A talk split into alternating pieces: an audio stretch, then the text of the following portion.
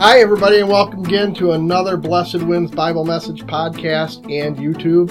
I want to thank all of you that have listened over the last couple of weeks, and uh, I just want to thank the Lord for, for making this happen. And Lord, I'm I'm praying that it's reaching the person that you want it to reach, and that's the whole goal of this uh, podcast, is so that your word makes it to the one that needs to hear it, Lord. I've been hearing testimonies from several people that it is hitting people, and, and this is helping them, Lord. And I just thank you for that. I want to make a quick statement regarding the podcast two weeks ago, and I wanted to point out, when I was talking about judgment, I was talking about people being self-righteous. Christians cannot be self-righteous. We cannot be judgmental. So please, if you are listening to that one after this one, and it's the age of accountability, please, by all means, understand that uh, I used a broad paintbrush when I said judge. Absolutely, Christians must use judgment and discernment to make all the decisions they need to make in their lives. However, we can't be judgmental. We can't be self-righteous. Thank you for giving me the opportunity to make that correction. I've told you guys at the very beginning, I don't know where the Lord is going to take this podcast. The Holy Spirit is guiding it. The Holy Spirit guided somebody into my house today to record. It is a friend of mine from church. We were talking about prayer on Sunday, and we've talked about prayer several times. When the podcast first came out, I knew she was going to end up being a part of this podcast, and so did she. Without any further ado, let's talk about prayers. And, you know, the first thing I'd like her to do, tell me one time that you had a prayer that was answered, and what was it? Oh. I've had many prayers answered, from big to small, but one time, my friend locked her keys out of her car once, and she called me over, and she spent all day the day before trying to break in and trying to get them out, and I went over there, and I spent about twenty minutes, and I could not get that piece, that little stick, to hit that button just right. It kept slipping off, and I looked at her, I said, all right, I got something else we're going to try, and I told her, we're going to pray on this, and we're going to ask and command that this unlocks. And I'll tell you, as soon as we as soon as we got done with that prayer, it opened. It made contact, and it hit the button, and I just looked at her, and I just started praising the Lord, and so did she. Amen. Amen. Amen. It, so wait a minute. Well, I just want to get this straight in my head. You prayed to unlock a door in a car. Mm-hmm. Can we pray for stuff like that? Well, absolutely. What can we pray for? Help me understand what exactly we can pray for. Well, we can pray for really anything as long as it aligns with God's will and it aligns with His Word, and we speak it in with faith. As long as we believe what we're praying for. Amen. Amen to that. John fifteen seven says, if you remain in me and my words remain in you, ask whatever you wish and it will be done for you. Now, again, that's within God's will, because God is not a genie. He's not a genie in a bottle that we say, hey, I want to be a gazillionaire. It doesn't work that way. It needs to be in line with His will. If if the Lord wants you to be a gazillionaire, He'll make you a gazillionaire. But there's a reason why He made you a gazillionaire. There was some lesson that He was trying to teach you or teach somebody else. We can pray for anything. There's really no such things as, as stuff that's off limits. We can't really pray to change other people because they have free will. They need to change themselves. We can't really pray to harm other people because that's not in line with God's will. So the closer you get with God, the closer you get to the Word of God, the easier it is to stay within the will of God, because that means you've developed a relationship with God and you have an understanding of the Bible and the Word of God, and so you have an idea of what His will is. The closer you get to God, the less you want the things that aren't in line with the will of God, wouldn't you say? Absolutely, yes. How do we have the authority to pray for all these things? Other than John fifteen seven, what gave us the authority to pray in these ways? Luke nine one says, then He called His twelve disciples together and gave them power and authority over all demons and to cure diseases. That was, that was his twelve disciples. Luke ten nineteen says, "Behold, I give you the authority to trample on serpents and scorpions, and over all the power of the enemy, and nothing shall by any means hurt you." But that was the seventy. What, what makes us disciples? Matthew twenty-eight sixteen says, "Then the eleven disciples went to Galilee, the mountain where Jesus had told them to go. When they saw him, they worshipped him, but some doubted. Then Jesus came to them and said, 'All authority,'" that's all authority, "in heaven and on earth has been given to me. Therefore go and make disciples of all nations, baptizing them in the name of the Father and of the Son and of the Holy Spirit, and teaching them to obey everything I have commanded you. And surely I am with you always, to the very end of the age." It said eleven disciples. This is after the crucifixion. This is after Jesus uh, died, was buried, and rose again. Amen. And this was right before he ascended into heaven. And when he ascended into heaven to be with the Father, there was eleven because Judas was, was not there any longer. But when he was speaking in Matthew twenty-eight sixteen through twenty, he was commenting that he's sending to make disciples of all the nations. So in Luke nine one, he had twelve disciples. Then he sent out seventy more disciples. And now he's making disciples of the nations. And in those cases, he gave them authority to do things prior to. He also indicated in John fourteen twelve through thirteen, "Verily I tell you, whoever believes in me will do the works I have been doing, and they will do even greater things than these, because I am going to the Father. And I will do whatever you ask in my name, so that the Father may be glorified in the Son." So when you when you prayed for those uh, the door to open, when you're you you prayed in Jesus' name, because it's not us. Right. We do not make miracles happen. We do not move mountains. We do not cast trees into the ocean. What we do is through the power that Jesus gave us. And we have to give him the glory. We need to declare Jesus' name. Luke nine forty-nine, "Master," said John, "we saw someone driving out demons in your name, and we tried to stop him because he was not one of us." Verse fifty says, "Do not stop him," Jesus said, "for whoever is not against you is for you." There was somebody else casting out demons in the name of Jesus Christ. Wasn't one of the disciples. I just found that interesting. I'm throwing that out there. That just shows that there is so much power in the name of Jesus that demons will flee. And I believe there's another Bible verse that even says that. We need to remember that Jesus needs to get the glory for what we do. Sharing our testimonies are just so important. Jesus has to get the glory for the answered prayers. And we have to pray in faith. I can tell you, over the course of several years for answered prayers, my faith has grown immensely. And I know in talking to my friend, her faith has grown immensely. I watched somebody come into a prayer meeting that was on a cane, that was healed and did not need the cane again. They did not walk with the cane. I haven't seen that person with the cane since. Just amazing. Just simply amazing. My friend was there. What did you think that night? I thought it was a miracle. I seen it. I witnessed. I mean, I, I knew this person prior to, and how long they had been walking with this cane, and to watch them walk out without one and not yet to use one again. And not just that, but watching this person who has been on so many pain medications throughout, from what I can remember, for the past probably twenty years, to be literally healed from her pain, to be able to not have to have those anymore, and just not to have withdrawal. Just simply a miracle.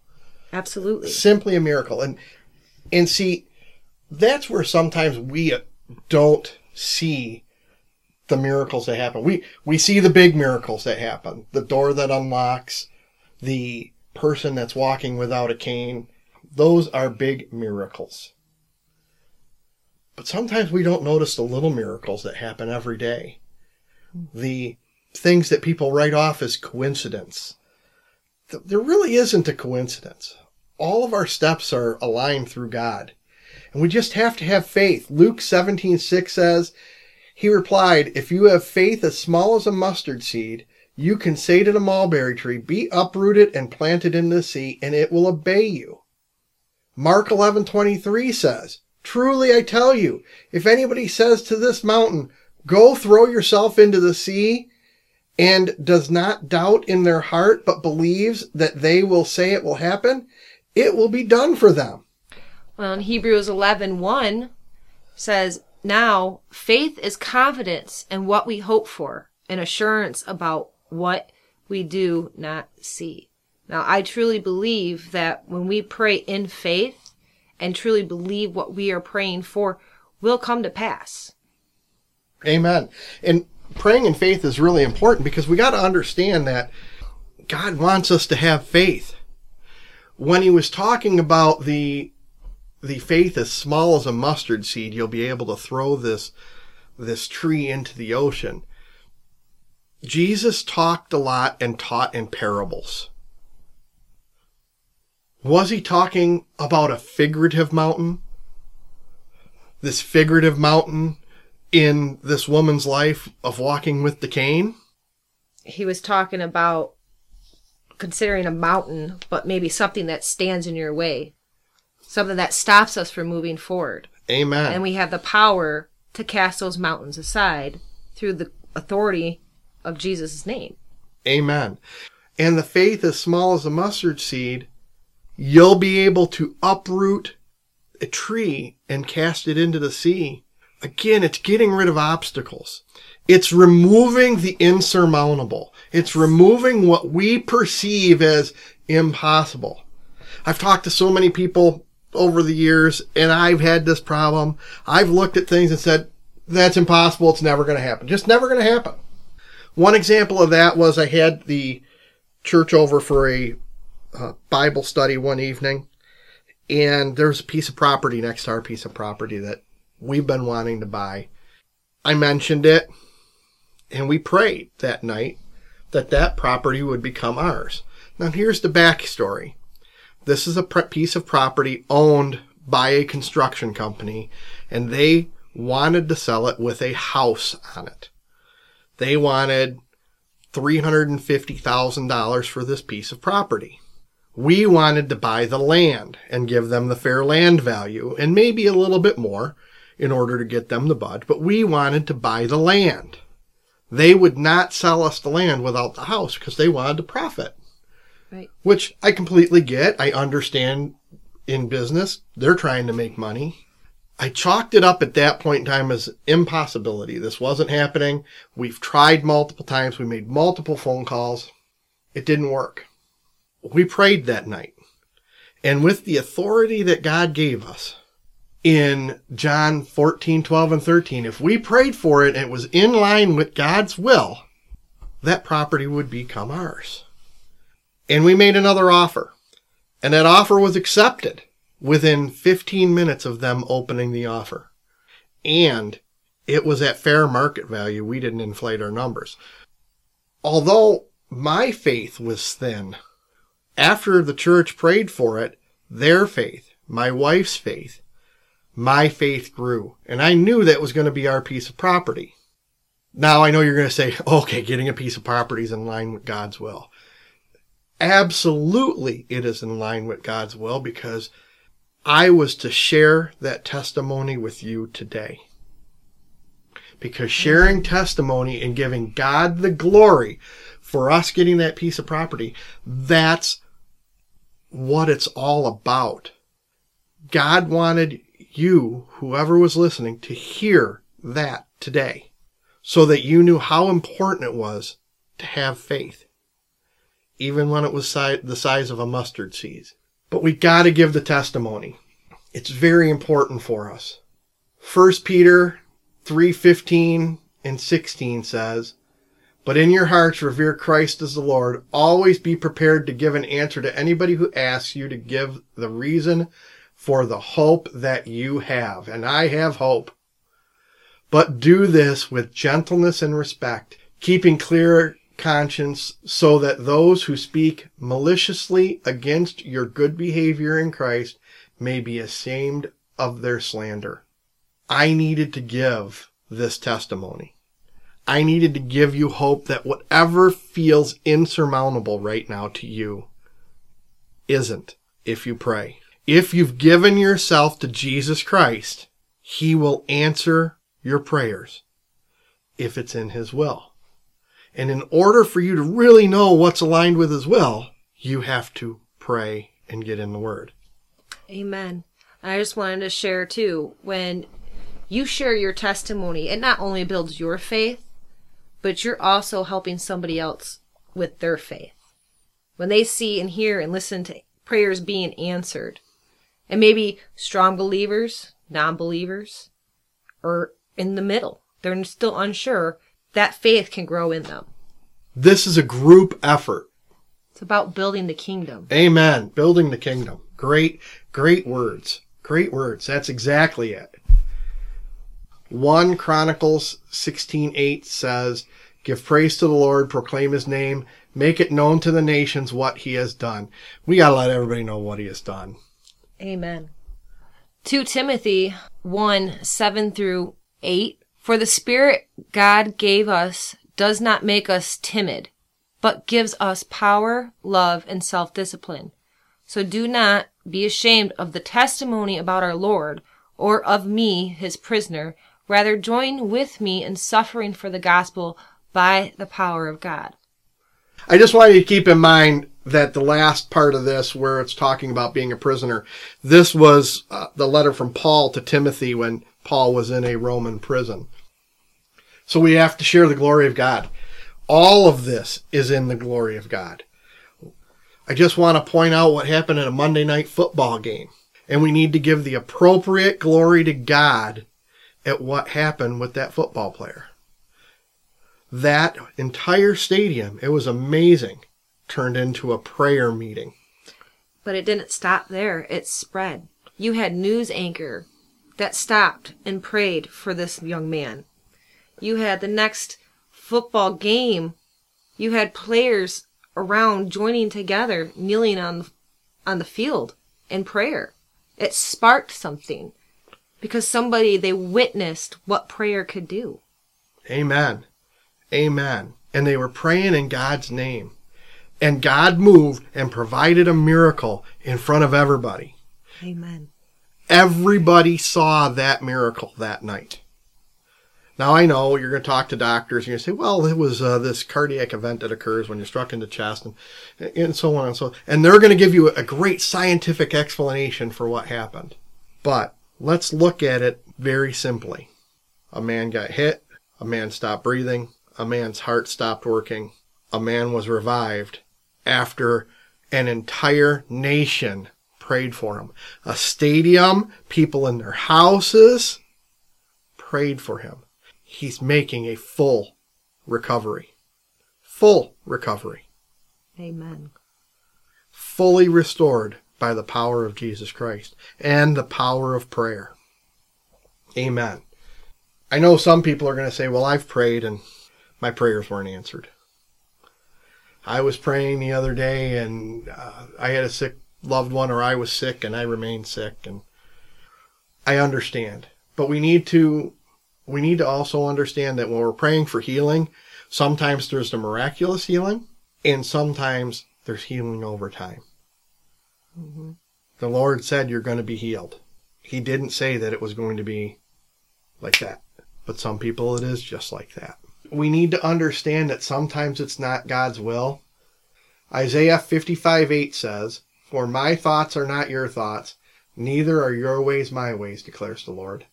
Proverbs three five says, "Trust in the Lord with all thine heart, and lean not unto thine own understanding." That's one of my favorites.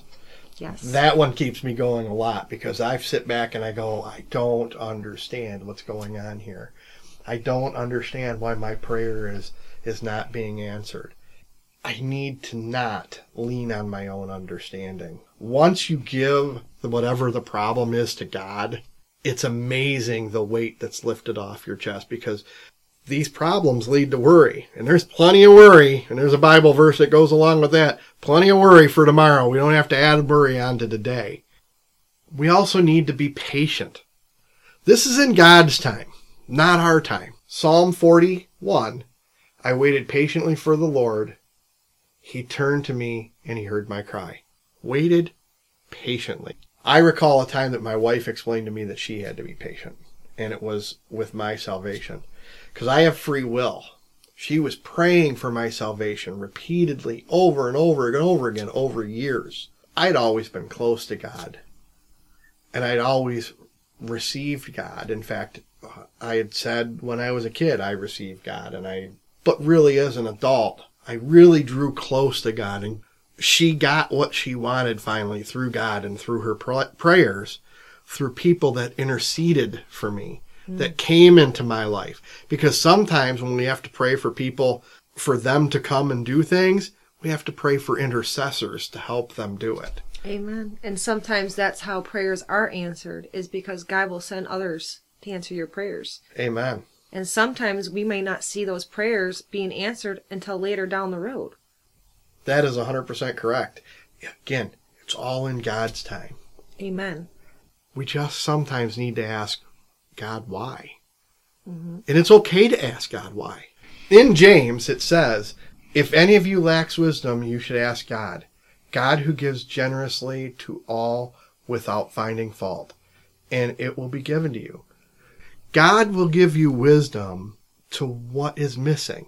Maybe you haven't forgiven somebody. That's an important thing. Amen. We need to always find a way. We are not forgiving others, then how can God forgive us? Amen. We might have unforgiveness in our heart. We might have doubt. We might not have the faith. We might need more people to help us. We may need the faith of many. We may need to go to church and ask people to pray for our problem. Where two or more are gathered, there will he be. Amen. He will be right there with you. Amen. So I hope we helped you today in understanding prayers and understanding why you need to share your testimonies with others. It is so important. I thank my friend for coming and being a part. I always enjoy our conversations about prayer and faith.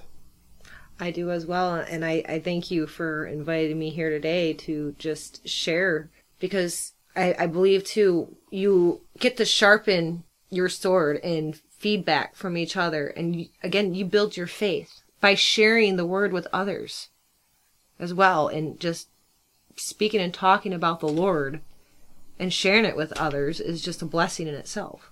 Amen. Amen. Iron sharpens iron. Yes. Amen. Amen.